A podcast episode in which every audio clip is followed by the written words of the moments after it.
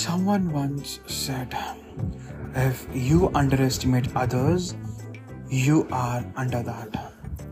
Unfolding it. Everyone has equal caliber. It is just that some do it before time and some on time, whereas some take their time to do it. Ultimately, time is the key for execution. Otherwise, the inherited privilege from ancestors make their way easier. Efforts are equally required though. At why to judge someone?